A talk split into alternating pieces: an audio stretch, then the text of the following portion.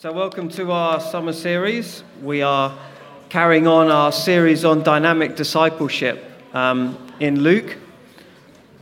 So, uh, this week's a bit of a transition.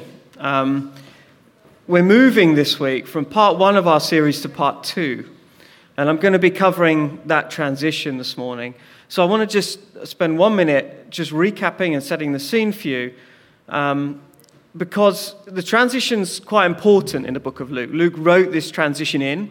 Um, it's a very deliberate transition, and our sermon series has been structured around this.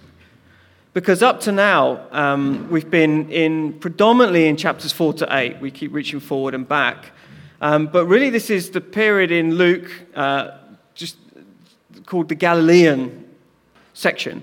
Um, Galilee, because that's Jesus' home base, that's where he's at and that's where his ministry starts. So it's all beginning with Jesus. And the focus in the beginning of our series, I don't know if how much you realized, is all about Jesus' identity. So we've done a, series up to now that's focused on Jesus' identity. Uh, we'll look at it very briefly in a minute. Um, but today there's this transition between chapters 9 and 10. We're going to look at this. Uh, I'm not going to read this specific verse, but it says that Jesus resolutely set out for Jerusalem, or Jesus resolutely set his face to go to Jerusalem. So that's the NIV and the ESV. So, uh, having learned a lot about Jesus and about his character, about his identity, today there's a bit of a challenge because you've got to put it into practice. So now we look at this concept of the journey. And section uh, the chapters 10 to 18, the next section of Luke that we're going to go through over the rest of the summer, the second half, is actually called the journey section. That's how many commentators describe it. And it's that Jesus taking that journey to the cross. Um, but I think it's quite an exciting journey. It's not a journey where he had this fully formed team. He had a lot of, he had his disciples, he had other followers, we'll see that. But they didn't have it all worked out. They're only just beginning to realize who Jesus was. They don't have perfect theology, perfect lives. At times they're a bit confused. They misunderstand events a little bit, they mess up a bit. But the important thing is that in our journey in the weeks to come, they follow Jesus. They stay close to him, they listen to him, they learn from him. This is the transition. We're called to him. We've looked at his identity, and you are challenged. You've seen his identity. What do you make of him? Are you going to follow him in a journey of discipleship? Because today, he's going to start moving. You are called, you are empowered, and then you are sent. The sending happens today with Jesus. So I'm going to read the two chapters, uh, just a snippet from the two chapters Luke 9 and Luke 10 that is about the sending out. And then we're going to understand this call, this empowerment, and this sending. Call, called, empowered, sent. Called, empowered, sent. Remember those called, empowered, sent. So start with Luke 9 1 to 6. When Jesus had called the twelve together, he gave them power and authority to drive out all demons and cure diseases. And he sent them out to proclaim the kingdom of God and to heal the sick. He told them, Take nothing for the journey no staff, no bag, no bread, no money, no extra shirt. Whatever house you enter, stay there until you leave that town. If people don't welcome you, leave their town, shake the dust off your feet as a testimony against them. So they went out. And they went from village to village, proclaiming the good news and healing people. Then in Luke 10, after this, notice it's the 12 at that point. This is a larger group in 10. Luke 10, 1 to 20. After this, the Lord appointed 72 others and sent them two by two ahead of him to every town and place where he was about to go. He told them, the harvest is plentiful, but the workers are few. Ask the Lord of the harvest, therefore, to send out workers into his harvest field. Go, I am sending you out like lambs amongst wolves. Do not take a purse, a bag, or sandals. Do not greet anyone on the road. When you enter a house, first say, Peace to this house. If someone who promotes peace is there, your peace will rest on them. If not, it will return to you. Stay there, eating and drinking what they give you, for the worker deserves his wages. Don't move from house to house. When you enter a town and are welcomed, eat what is offered. Heal the sick who are there and tell them, The kingdom of God has come near to you. But when you enter a town and are not welcomed, go into its streets and say, Even the dust of your town we wipe from our feet as a warning to you. Yet be sure of this the kingdom of God has come near. I tell you, it is more bearable on that day for Sodom than for that town. Woe to you, Chorazin! Woe to you, Bethsaida! For the miracles that were performed in you, if they had been performed in Tyre and Sidon, they would have repented long ago, sitting in sackcloth and ashes. But it will be more bearable for Tyre and Sidon at the judgment than you. And you, Capernaum, will you be lifted up to the heavens? No, you will go down to Hades. Whoever listens to you listens to me. Whoever rejects you rejects me. But whoever rejects me rejects him who sent me. The 72 returned with joy and say, Lord, even the demons submit to us in your name. He replied, I saw Satan fall like lightning from heaven, and I've given you authority to trample on snakes and scorpions, to overcome all the power of the enemy. Nothing will harm you. But don't rejoice that the spirits submit to you Rejoice, your names are written in heaven. So it's a long passage, but it's not too bad to unpick. And I want to start with an analogy. I finished reading a book um, earlier this year. I really enjoyed it. It's, uh, there's a map going to come up. Um, it's actually by the historian, sort of author, Stephen Ambrose. He's quite famous for this series, Band of Brothers. Um, but before I lose you, because you don't like war, because he wrote a lot about that, uh, this isn't about war. Um, is, a, is a brilliant writer at writing from the perspective of someone who lived history. Uh, I, I don't, I've never done history, I've never studied it, and I love reading his books because he puts you firsthand in historical places and you really feel the experience of history. And uh, he wrote this book called Undaunted Courage. It's a, a very um, different book for it's about American history, and it's about two men. Uh, the two men are Thomas Jefferson, who you should know, and Meriwether Lewis, who you probably don't. So Jefferson's become president. Okay, 1805, he's president of um, newly formed uh, United States, and he makes peace with France. And this is a, a great opportunity to expand the US. And he pays Napoleon $15 million to buy 2 million square kilometers of land. Everything in pink there in the middle of the map, the middle third of the US was French. And Jefferson buys it. This is doubling the size of the USA. It's the largest, one of the largest land deals ever. Okay? Debatable about whether Someone else actually owned it before, of course. Uh, I'm not going to go into those arguments. Um, but this is unknown land to the Western civilization. And Jefferson wants to sponsor an expedition to investigate. This is the Lewis Clark expedition. He wants to explore it and open it up to trade from the Pacific right the way across to trade and settlement. Uh, it's quite an epic story about the journey. And uh, Lewis and Clark spent a couple of years traveling this land.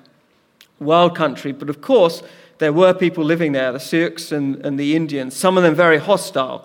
It's also hostile country, rugged terrain, harsh winters. Called, empowered, sent. Jefferson called Meriwether to his office. This is Washington. He gave Meriwether unprecedented access to the knowledge he had in his library, a vast library, and the contacts he had. He could learn, Meriwether could learn from traders, military men, botanists, surveyors. He had time and privilege and influence to access some of the, the best knowledge in the whole world about this area. Because Jefferson wanted his man to understand his mission. He spent a whole year serving Jefferson as secretary in his presence, becoming empowered for the journey. But beyond just, just that kind of empowerment, practically, he gave him a letter, the most unlimited letter of credit given, possibly. He said this it authorized him to draw on any agency of the US government anywhere in the world for anything he wanted. He authorized Lewis to call on, quote unquote, the citizens of any nation to furnish you with the supplies which your necessities may call for, signed with Jefferson's own hand, like a, like a blank check for the journey.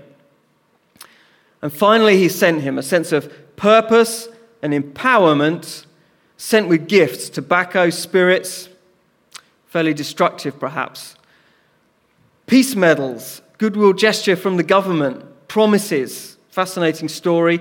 I was talking briefly beforehand. False promises in so many ways, broken promises. But what about our mission? You are called. We've looked at our church values empowered, and we know a better citizenship, a better king, a better kingdom. Philippians 3:20. You are called to discipleship. You are empowered for discipleship. And you are sent to be kingdom makers, a different, more powerful, more eternal kingdom with better, complete promises. Sent to be and make kingdom disciples. Like Jefferson, who called his man to prepare him, he needed time with him. Are you digging deep into the one who calls you? Are you spending time reading scripture, praying, dwelling on the identity of Christ who calls you? You need to seek to understand his identity. We need to let it transform us. Jesus drew people to him because he allowed people into his company, into his presence. We're allowed to get close to him, to understand who he is and experience him. We've seen that, the series so far. The Jesus who taught, he wants to teach you. Jesus who healed, he wants to make you whole. Jesus who enjoyed time with his Father, to show you the unprecedented access you have the wealth of riches and knowledge. Jesus, who has compassion on you.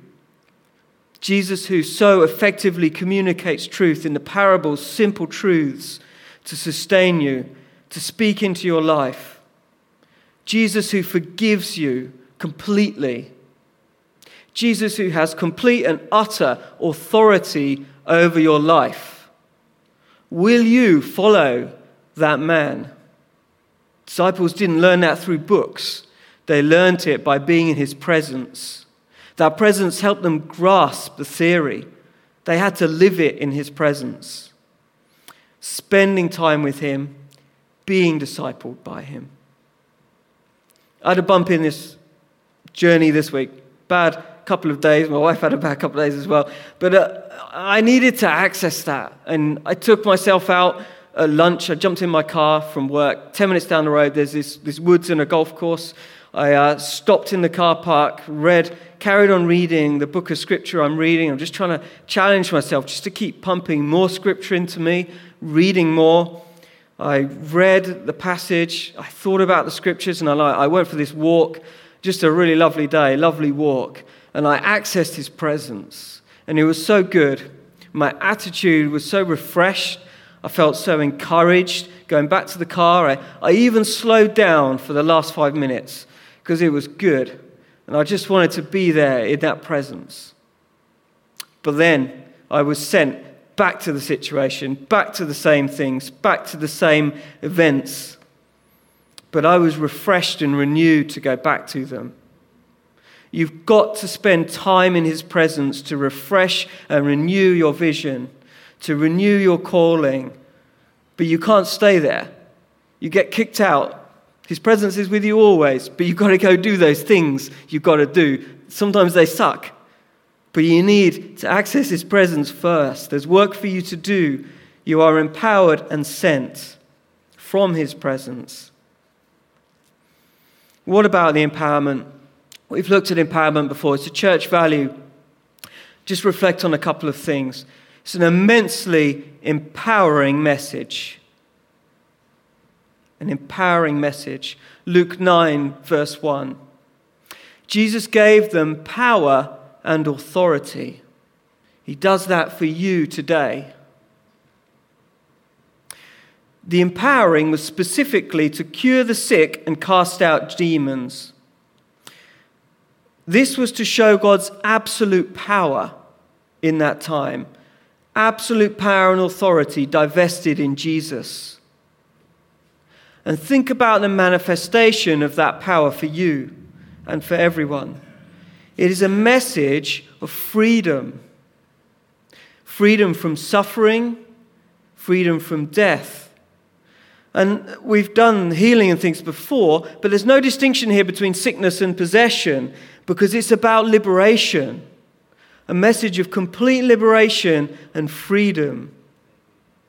Also, a message of undeserved peace with God, freedom from judgment and peace. Read this Luke 9, verses 5 and 6. When you enter our house, first say, Peace to this house. If someone who promotes peace is there, your peace will rest on them. If not, it will return to you. Romans 5:1 we have peace with God through the Lord Jesus Christ. As a true disciple, even though we've just begun that journey, we already have complete peace with God. It's not a salvation that's earned. You don't gain it along the way, you've got it. You have peace. In our new identity, we walk out, we are sent and operate from the basis of already being received by Jesus, already having his peace, already being accepted. No judgment, no condemnation, complete freedom. Everywhere they walked, every village they walked into, there was no condition. The message was free and given. Accept it. Accept a new identity. And we're not to delight in specific spiritual empowerment, regardless of spiritual gifts and achievements. When we're talking about casting out demons, these things, there's only one boast that Jesus said they were to have the great quality of his message and the great freedom was simply our position in Christ. Luke 10, verse 20, read about the power and authority. I have given you authority to trample on snakes and scorpions, to overcome the power of the enemy. Nothing will harm you. However, don't rejoice in that. Don't rejoice that the spirits submit to you. Rejoice that your names are written in heaven. Rejoice in your heavenly position that is already given, that you already have. Romans 5, verse 2. We boast in the hope of the glory of God an empowering message of freedom and acceptance, and a boast only in that position. Our church value reads this I'll read it to you. We are empowered for mission to see God's transforming presence impacting our communities, to be naturally supernatural in our everyday lives. How are we doing that? How are we impacting those around us? Are we drawing on His power? Are we empowered to be more than our natural self? You're meant to be.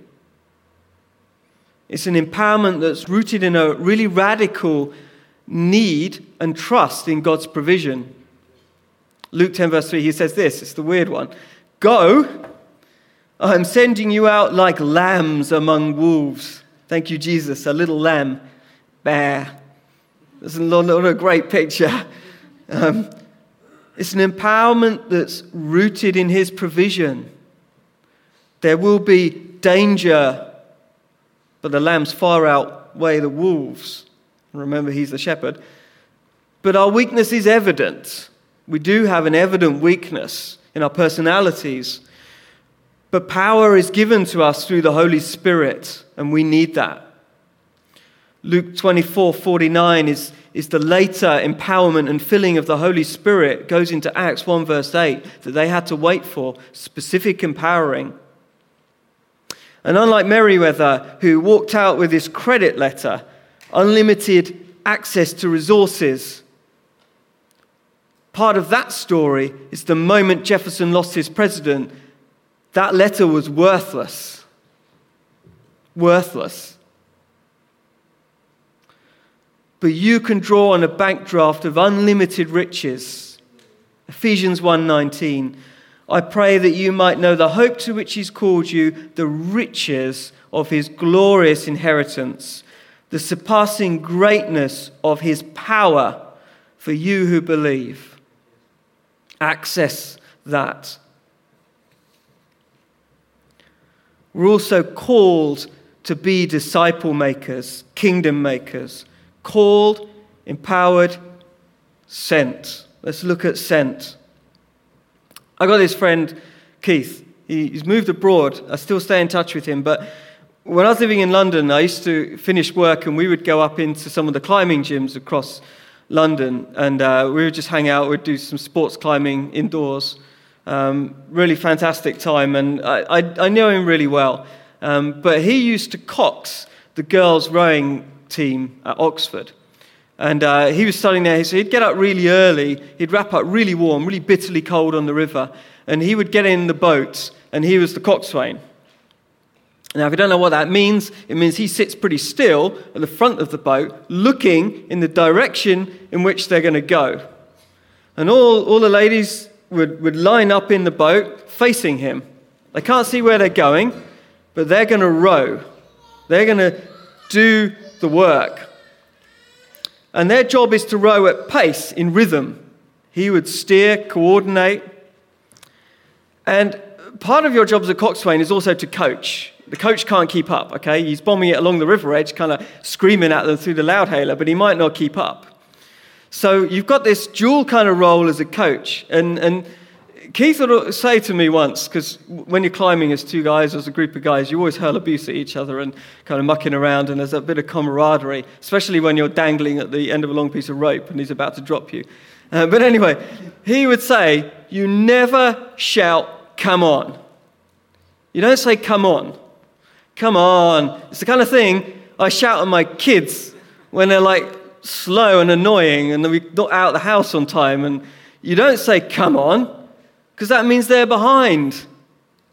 You say, Go, go on, go on. He can see, He has the direction. Go. Trust, trust the coach and the coxswain to steer the way. Just go, go. You don't know the whole picture, you can't see it all, but go. Trust. You're equipped. These are competent athletes. You don't say, come on, you say, go. You're equipped, you are able, more than ready. You might not see where you're going fully, but you are capable, you are enabled. Go. Go. Luke 10, verse 3a, go. That word go. Just follow me. The disciples were in 9, verse 2a, sent out. Go on, out.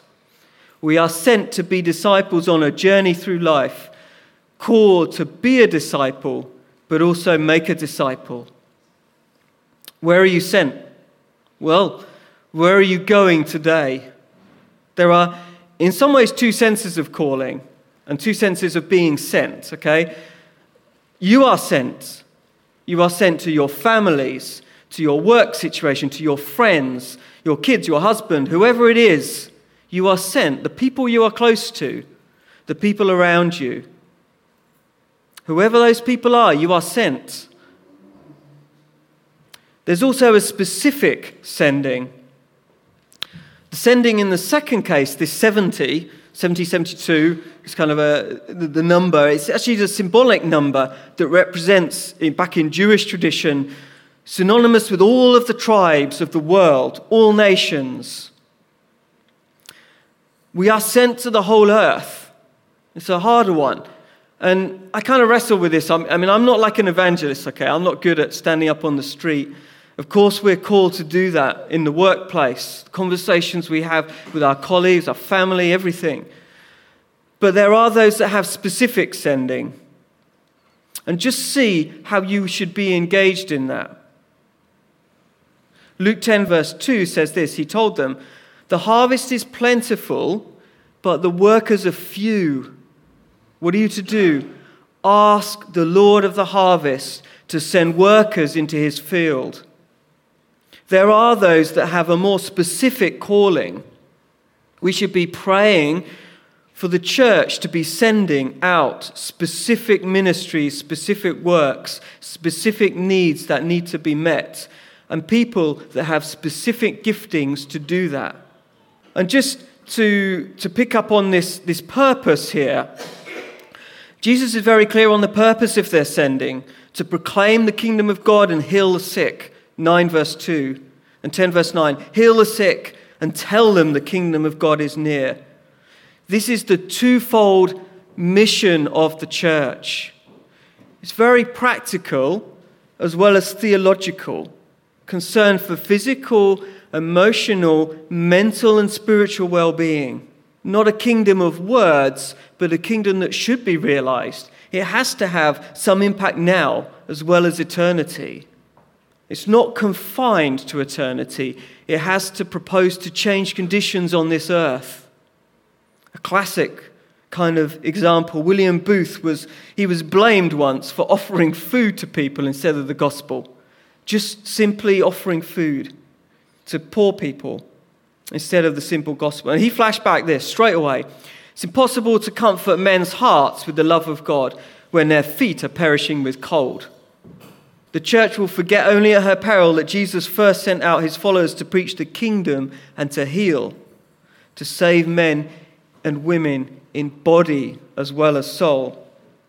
I just want to emphasize one thing about this passage that we've got to take from this strong principles.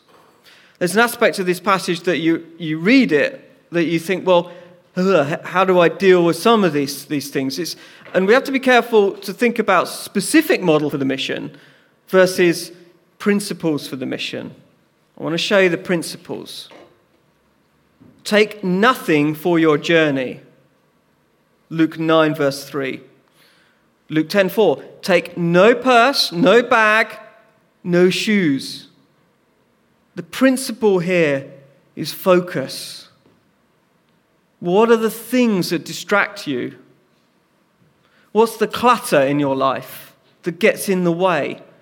The things that impede you, that you depend on, that you put your faith in rather than going and speaking to the one who calls you. Jesus reverses this instruction, okay? Get the principle, not the specifics. Luke 22, 35 and 36, these two verses, he says this when I sent you without a purse, bag, or sandals, did you lack anything? Nothing, they answered. He said to them, But now, if you have a purse, take it, and also a bag. There's great practicality in how Jesus is working here. He knew that the honeymoon was over. There's trouble, opposition, oppression, and there's nothing wrong with good preparation, practicality, sensible thinking on that journey. Have wise counsel and planning, especially in the context of mission. Think strategically. Take your purse, your bag, plan. But don't get distracted by the comforts, by the security, by the material things that can protect us. Have faith in Him not in the resources at your disposal. Be radical in that faith. And just to wrap up, as we finish up, a couple of final quick points. There's a sense of urgency about this message. Keep focus on the calling of discipleship. Keep focused on it. It says, Don't greet anyone on the road. Luke 10, verse 4b. This is a custom of lengthy greetings. You meet someone, you wander off to their village, have a great big meal, stay for a few days, do the next house. Quite a road trip. You know, this week, one of my kids went off on a school trip.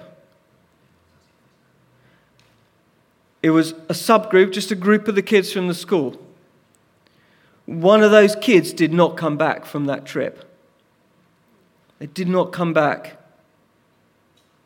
Tragic. Pray for that family and for those events. It was in the paper, but don't wait. There is a sense of utter urgency on this message. Where is your hope? Where is your certainty? These things shake your certainty because there is none. There is none in this life. Life will not give you certainty. Keep focusing on the sense of urgency of the call to discipleship the call, the empowering, the sending. Stay engaged, a church value. No distractions. Don't be distracted by rejection as well. Jesus is clear that the response to the message is mixed, it's polar. If people don't welcome you, shake it off. Shake it off. Luke 10, verse 10 and 11. When you enter a, a town and they don't accept you, shake it off. Luke 9, 4b as well. Don't take it personally. Everyone's accountable for what they hear, but we don't take that judgment into our own hands. Shake it off. We can be so quick to desire judgment, quick to judge people, our sense of outrage and injustice. Your power is limited, though, in some ways. Later, there's this bit where the disciples say, Well, Lord, let's bring down thunder on them. It's in Luke 9:54, same passage. And Jesus rebukes them. Jesus asks us only to proclaim truth, to speak truth. We're not to be quick to judge, and we're not to take that rejection personally. You are called, you are empowered you are sent. I don't know where you're sent today. But I think it's a very big challenge at this point in our series to understand the identity of the person that's called you. Discipleship is a radical challenge for you with your identity, for us, for me. The call on our life is to rediscover our identity in Christ and to spend time in that presence because you can't do life without absorbing His presence, to get envisioned in His presence, to seek His forgiveness and mercy urgently. It is urgent. One way you'll leave, one way or the other. Make that decision as to your position before Jesus, whether you'll follow him as a disciple. Take time to pray with someone or privately renew that sense of call for discipleship on your life. Go back to Him.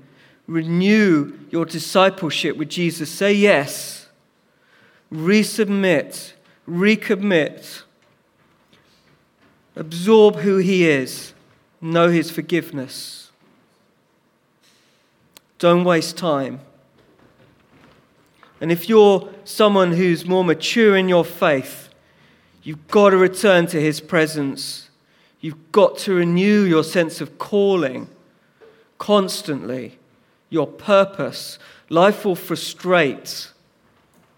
It's not clear always. Renew your sense of purpose and calling. Be empowered for the situations you're sent to, whatever situation it is. Perhaps some of you have specific callings. For others, it's the routine. Pray for those with specific callings. Go out. Go out. Go. But go empowered and go for God's presence, from His presence. Okay, Kevin.